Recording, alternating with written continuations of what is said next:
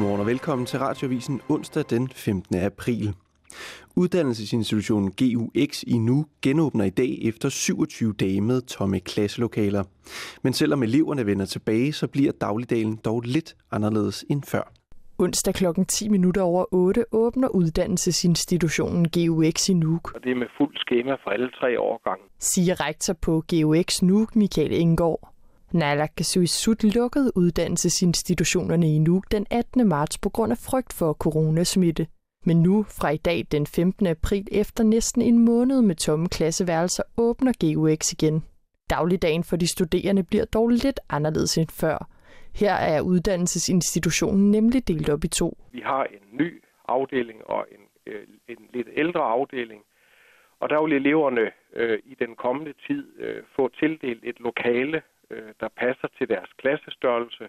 Og, og så prøver vi at sige, at, at øh, det er det område, de kan være i, øh, for at undgå, at de øh, går rundt over hele skolen og blander sig alt for meget med hinanden. Siger Michael Engård. GUX Nuuk har omkring 475 elever, hvor hvert klasseværelse har ca. 15-20 elever. Myndighederne forbyder generelt forsamlinger med flere end 10 mennesker, men det gælder ikke for uddannelsesinstitutioner. Inde i klasseværelserne på GUX Nuuk står bordene dog lidt anderledes i dag.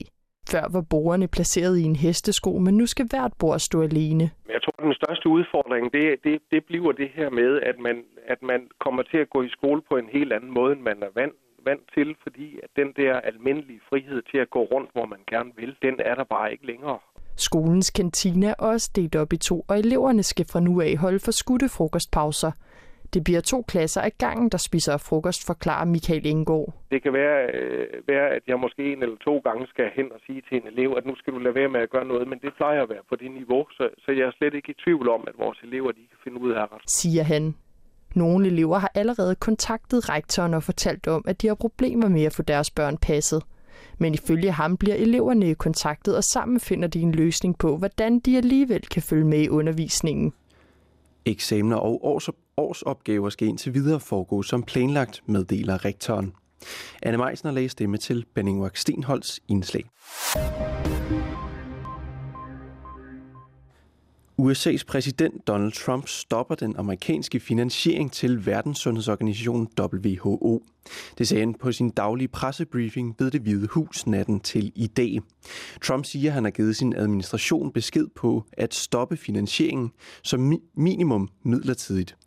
Med udbrud af covid-19-pandemien har vi dybe bekymringer for, om, om Amerikas generøsitet er blevet brugt bedst muligt, sagde Trump på pressemødet.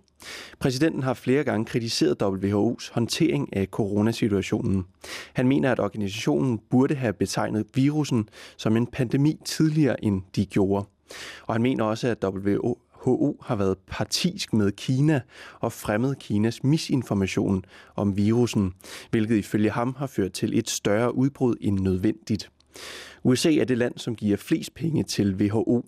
Sidste år bidrog landet med 2,7 milliarder kroner.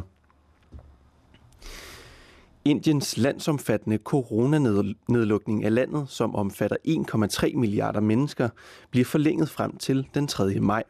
Det meddeler premierminister Narendra Modi tirsdag. Beslutningen står fast, selvom millioner af fattige fra landets store underklasse har mistet job og indkomster, uden at få nogen som helst støtte eller hjælp fra regeringen. Set fra et økonomisk synsvinkel har, har vi betalt en høj pris. Men i Indien har menneskeliv langt større værdi, siger premierminister Modi. Han fastslår samtidig, at udviklingen i de seneste dage har bekræftet, at den anlagte kurs er den rigtige.